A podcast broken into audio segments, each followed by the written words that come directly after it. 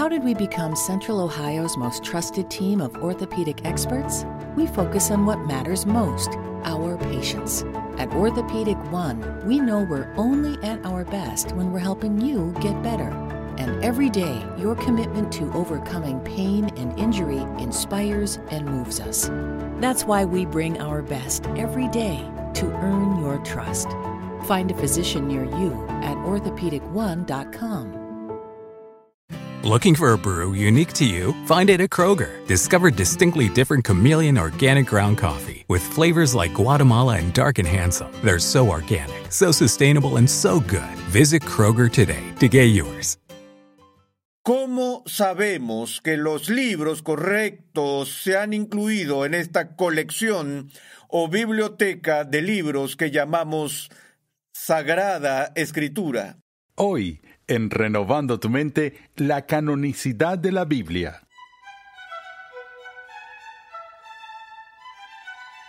Bienvenidos una vez más a Renovando tu Mente con el Dr. R.C. Sproul. En el día de hoy, continuamos con la séptima entrega de esta serie de enseñanza de 60 edificantes lecciones que hemos titulado Fundamentos, un panorama general de la teología sistemática. En esta serie el Dr. Sproul nos muestra que las verdades de la Escritura se relacionan entre sí en perfecta armonía. La Biblia es un libro sin igual. Pudiera considerarse como una biblioteca de libros, 66 libros individuales unidos en un solo volumen y relatando una misma historia central, la historia de la redención.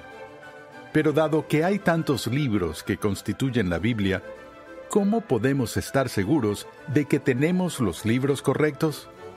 Acompáñeme al salón de clases a escuchar al Dr. R.C. Sproul en la voz de Pepe Mendoza mientras explora esta interrogante y explica el alcance de la palabra de Dios escrita y hasta dónde llega el canon de las escrituras.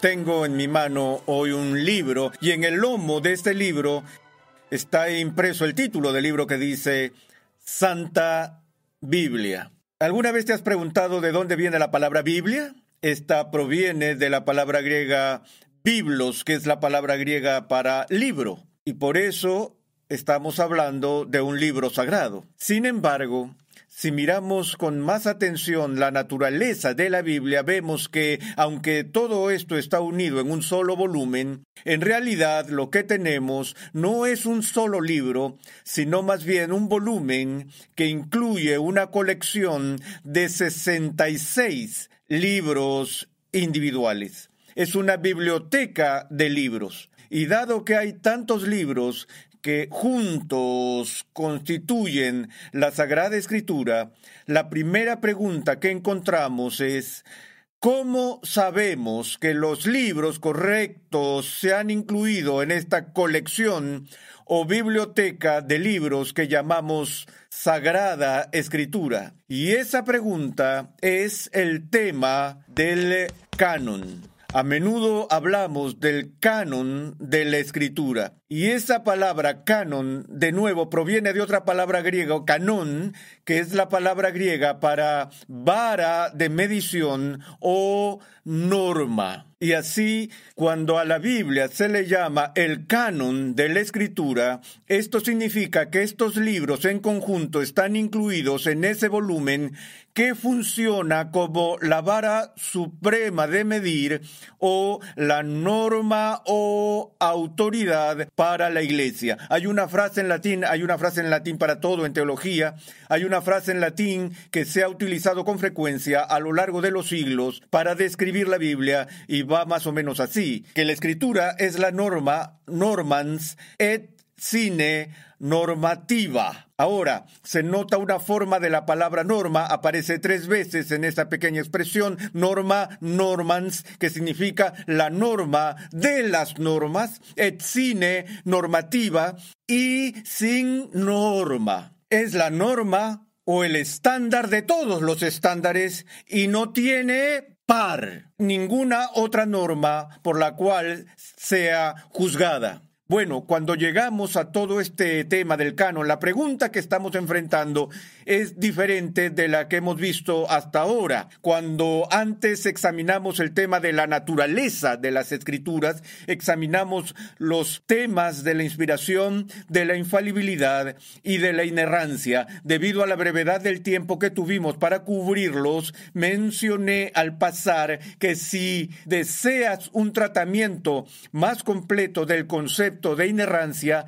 les mencioné que tenemos esta explicación o comentario sobre la Declaración de Chicago resumida de los artículos de afirmación y negación con respecto al concepto de inerrancia. Pero hoy no estamos hablando de la naturaleza de la escritura, sino más bien de su alcance, es decir, hasta dónde se extiende el canon de la escritura.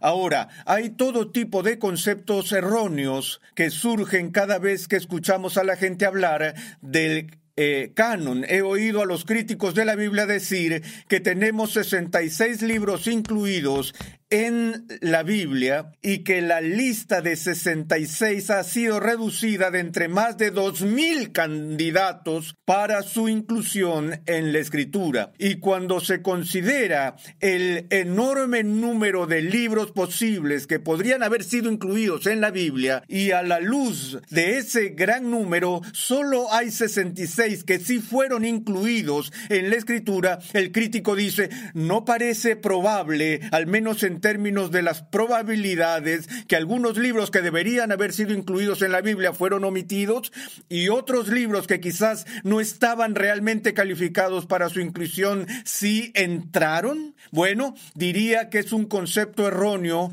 por esta razón. Aunque en un sentido amplio podríamos decir que había más de dos mil candidatos para su inclusión en la escritura, incluso con respecto al canon del Nuevo Testamento, la abrumadora mayoría de esos libros fueron desestimados de forma rápida y fácil por la iglesia primitiva porque era muy obvio que eran fraudulentos. En el siglo segundo, con la amenaza de la herejía gnóstica, los mismos herejes gnósticos escribieron sus propios libros cortos, los difundieron ampliamente y reclamaron autoridad apostólica para ellos. Estos libros nunca fueron considerados seriamente para su inclusión en el canon, por lo que es realmente engañoso decir que había más de dos mil candidatos potenciales. Si realmente nos fijamos en el proceso de selección histórica que la Iglesia atravesó con mucha precaución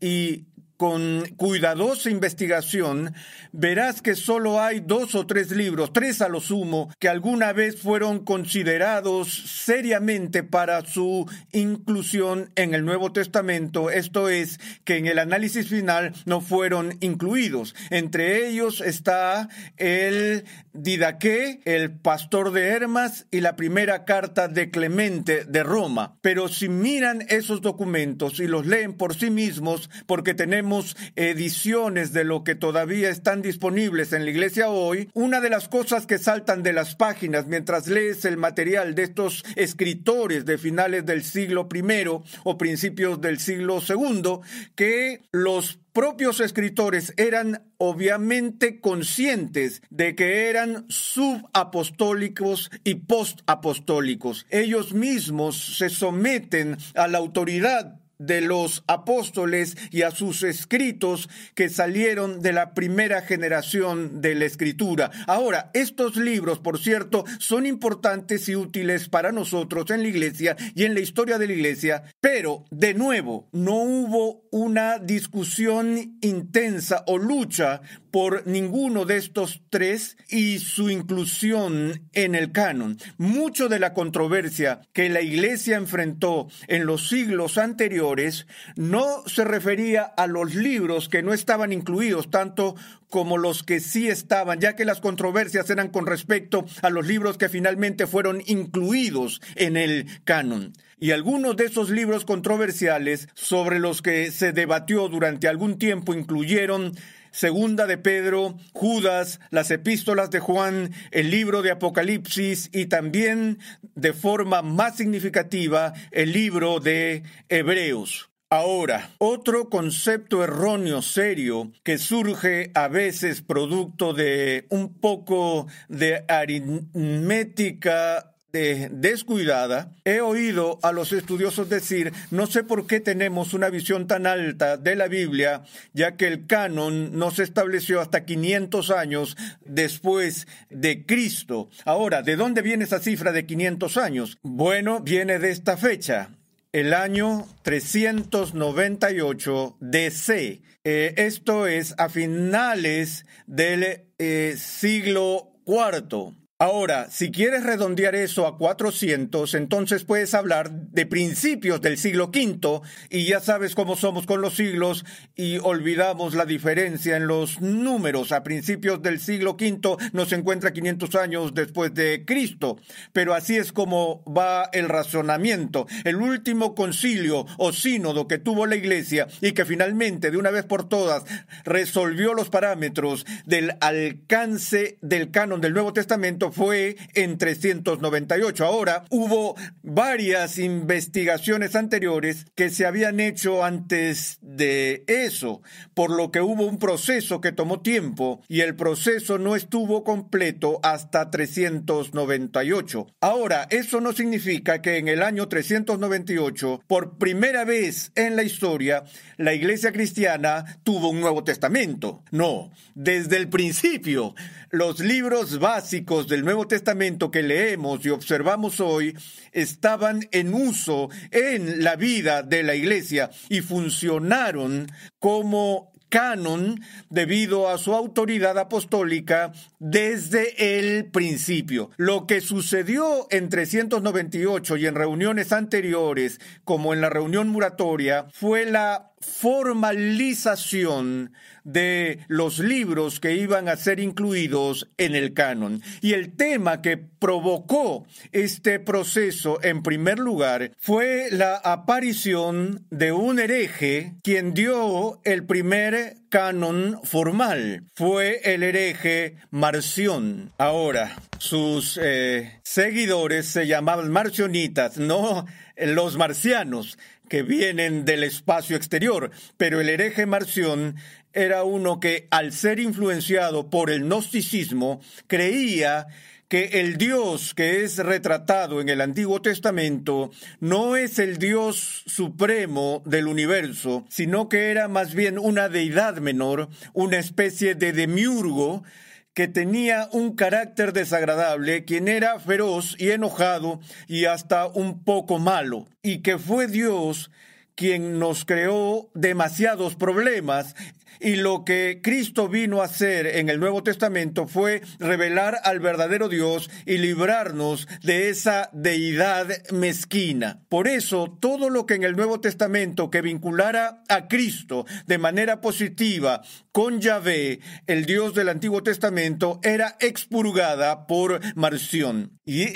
y es así como el Evangelio de Mateo y gran parte de la otra información del Evangelio fue cortada con tijeras, cualquier referencia que Cristo hacía de Dios como su Padre era excluido y también eliminó algunos de los escritos de Pablo y nos dio una versión muy pequeña y abreviada de lo que ahora llamamos el Nuevo Testamento. Entonces, es la respuesta de la Iglesia a esa herejía lo que hizo necesario que la Iglesia diera una lista formal autoritativa de los libros bíblicos reales. Ahora, una de las cosas que preocupan a la gente de vez en cuando es que hubo un proceso de selección histórico. Eso es algo que no podemos negar y que hubo oportunidades en la historia de la Iglesia donde libros como el libro de Hebreos fueron cuestionados con respecto a su eh, autoridad. Ahora, en el momento en que la Iglesia estaba involucrada en este proceso de selección, se utilizó una prueba triple para determinar la autenticidad canónica. En otras palabras, estándares clave que eran aplicados a los aspirantes. La primera marca o prueba que verificaría la autoridad de un libro para el canon era su origen apostólico. Ahora, este criterio de origen apostólico tenía en realidad dos dimensiones. Ser de origen apostólico significaba, uno, que fue escrito por un apóstol, o dos, escrito bajo la sanción directa e inmediata de un apóstol.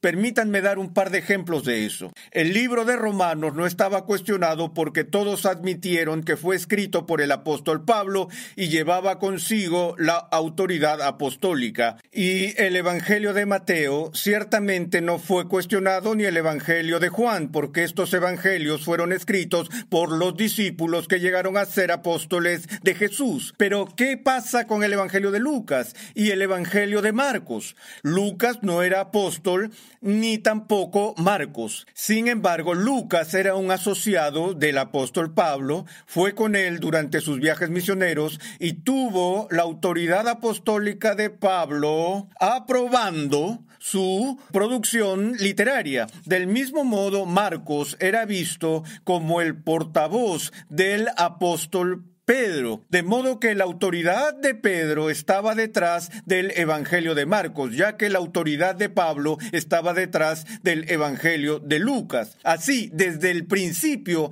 no había ninguna duda sobre la autoridad apostólica y la canonicidad bíblica de los cuatro evangelios, del corpus básico de los escritos de Pablo y etcétera. Ahora, el segundo criterio que se utilizó fue la recepción por la iglesia primitiva. Tomamos, por ejemplo, la epístola a los Gálatas en el Nuevo Testamento. La suposición es que la carta que Pablo escribió a los Gálatas no estaba destinada simplemente a una congregación, sino que tenía una audiencia más amplia a la vista y fue escrita como una carta circular que se distribuiría a las iglesias de la región de Galacia. Pero no solo era cierto para la epístola a los Gálatas, sino que también sabemos que las epístolas de Pablo y que los escritos del Evangelio eran ampliamente circulados entre las congregaciones e iglesias del primer siglo que habían sido establecidas. Entonces, como un asunto de reconocimiento histórico, la iglesia, al mirar hacia atrás en los siglos segundo y tercero y cuarto, diría, bueno, sabemos que este libro en particular fue recibido y citado como autoritativo desde el principio. Recuerden, mencioné algunos de estos libros extracanónicos como la carta de Clemente, donde Clemente cita, por ejemplo, la carta de Pablo a los Corintios. Y uno ve la cita autoritativa de libros que había sido recibido por la eh, comunidad cristiana primitiva como autoritativo. Incluso en la Biblia misma, Pedro menciona las cartas de Pablo como eh, incluidas entre la categoría de la escritura. Ahora, el tercer principio fue el que causó la mayor parte de la controversia, así que voy a hacer un dibujo de ella. Tiene su núcleo interno de libros que fueron apostólicos y aprobados por las verificaciones apostólicas y luego también recibidos por la iglesia primitiva. Estos son los libros, el núcleo básico del Nuevo Testamento que fueron aceptados en el canon sin ninguna controversia real. Y luego tienes lo que podríamos llamar un segundo nivel de libros sobre los cuales hubo algún debate. Y uno de los temas que se planteó con respecto a estos libros era la compatibilidad de la doctrina y de la enseñanza de estos libros con el núcleo sobre el que no había duda. Ahora, esto es lo que causó y provocó algunos de los problemas con el libro de Hebreos, porque Hebreos capítulo 6 a menudo ha sido interpretado por las personas como que indica que una persona que ha sido redimida por Cristo puede perder su salvación. Y que pareciera estar eh, fuera de sincronía con el resto de la enseñanza de las escrituras sobre ese tema, aunque ese capítulo puede ser interpretado de una manera tal que no esté fuera de la sincronía con el resto de las escrituras. La ironía es que lo que finalmente giró en el debate sobre Hebreos fue eh, el argumento de que Pablo era su autor. Y esta fue la creencia de la iglesia en los primeros siglos, que Pablo era el autor de Hebreos, lo que realmente lo puso en el canon. Eso es irónico en la medida en que hay pocos estudiosos hoy en día que todavía argumentan que Pablo lo escribió, pero hay aún muchos menos que negarían que pertenece al canon del Nuevo Testamento. Muy bien, así que ha habido este proceso de clasificación. Pero surgió una disputa, por supuesto, en el siglo XVI con la reforma entre la Iglesia Católica Romana y los protestantes sobre el alcance y magnitud de las escrituras del Antiguo Testamento debido a la pregunta sobre la apócrifa, ese grupo de libros que se produjeron en el periodo intertestamentario. La Iglesia Católica Romana abrazó la apócrifa, las iglesias reformadas en su mayor parte no abrazaron la apócrifa. Y esa disputa se centró en el tema de cuál era el canon judío que Jesús aceptó y fue aceptado por Israel en el primer siglo. Y es un debate histórico debido a esto. Todas las evidencias de Palestina indican que el canon palestino judío no incluía la apócrifa, mientras que había algunas evidencias de que en Alejandría, en su biblioteca, que era el centro cultural para los judíos helenistas, es decir, griegificado o judíos de habla griega, incluía la apócrifa, aunque debo añadir que estudios más recientes sugieren que incluso ese canon de Alejandría reconoció la apócrifa solo en un nivel secundario y no en el nivel completo de la autoridad bíblica. Pero en cualquier caso, debido a la disputa sobre la apócrifa, la pregunta es, bueno, ¿quién tiene la razón? ¿La Iglesia católica o los protestantes? ¿Y mediante qué autoridad determinamos cuál es el eh, canon? Ahora, la postura protestante del canon se puede ver en esta fórmula. De acuerdo con los protestantes, cada libro que se encuentra en la Biblia es un libro infalible. Pero el proceso histórico experimentado por la Iglesia fue un proceso histórico que fue hecho por una iglesia que no es infalible. Ahora, creemos que esta fue que la iglesia fue guiada de forma providencial y asistida por la misericordia de Dios.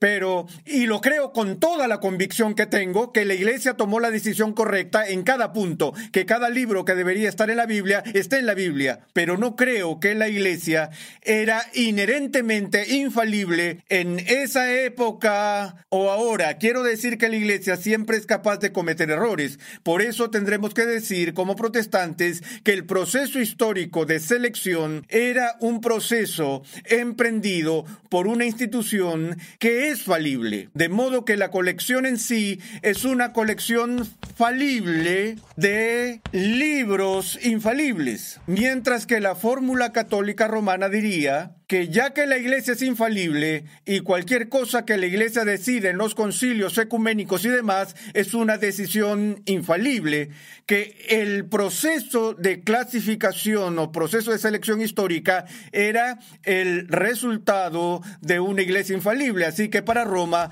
tienes una colección infalible de libros infalibles. Esa es la diferencia.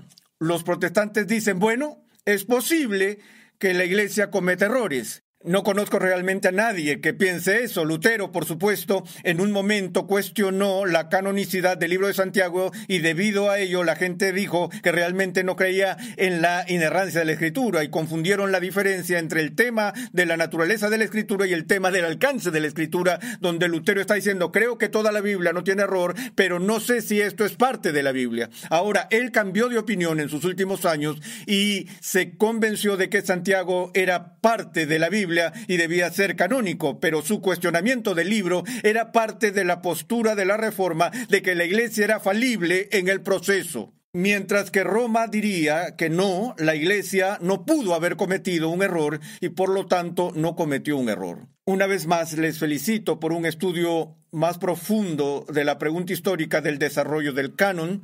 Permítanme enfatizar al concluir que aunque hubo una búsqueda e investigación histórica, creo que la Iglesia hizo exactamente lo que Dios quería que hicieran y que no tenemos ninguna razón para no estar más que plenamente seguros de que los libros correctos estaban incluidos en el canon de la Sagrada Escritura.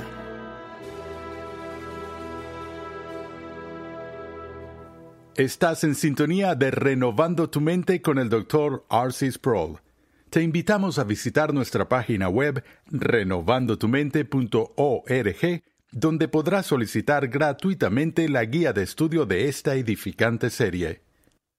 La Biblia de Estudio de la Reforma cuenta con más de un millón de palabras de explicaciones versículo por versículo y temáticas con la colaboración de 75 distinguidos pastores y teólogos de alrededor del mundo liderados por el Dr. R.C. Sproul.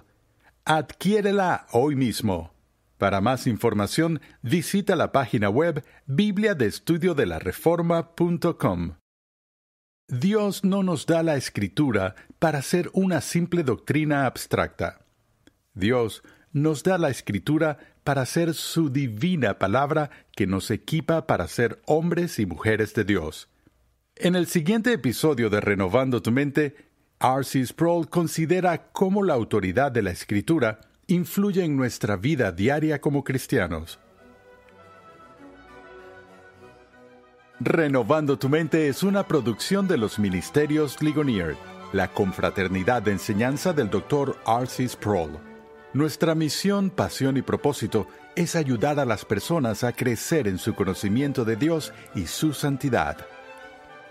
Para contactarnos, por favor envíanos un correo electrónico a programa arroba renovandotumente.org con tus preguntas, testimonios y comentarios.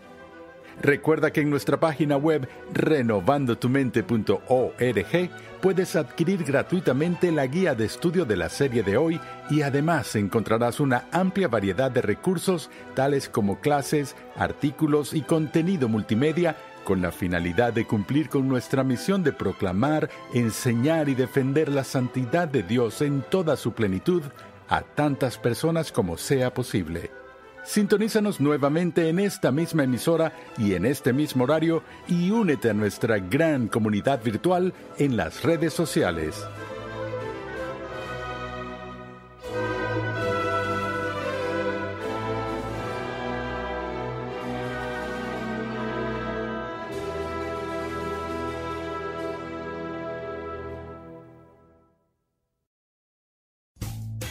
Rumkey is hiring CDL drivers age 19 and up, and drivers are paid based on experience. Rumkey CDL drivers earn 1,000 to $1,300 per week, and more than $10,000 in bonuses possible in their first year. Rumkey drivers are home daily, work in a recession resistant industry, receive great benefits and performance incentives. Start a lucrative career and apply now at rumkeycareers.com. Equal opportunity employer restrictions apply. Summer happens at Speedway because everything you need for summer happens at Speedway. Like drinks, drinks happen. The freshly brewed drink, the splashed over ice drink, the wake you up drink, the cool you off drink, the make your brain hurt for a minute drink.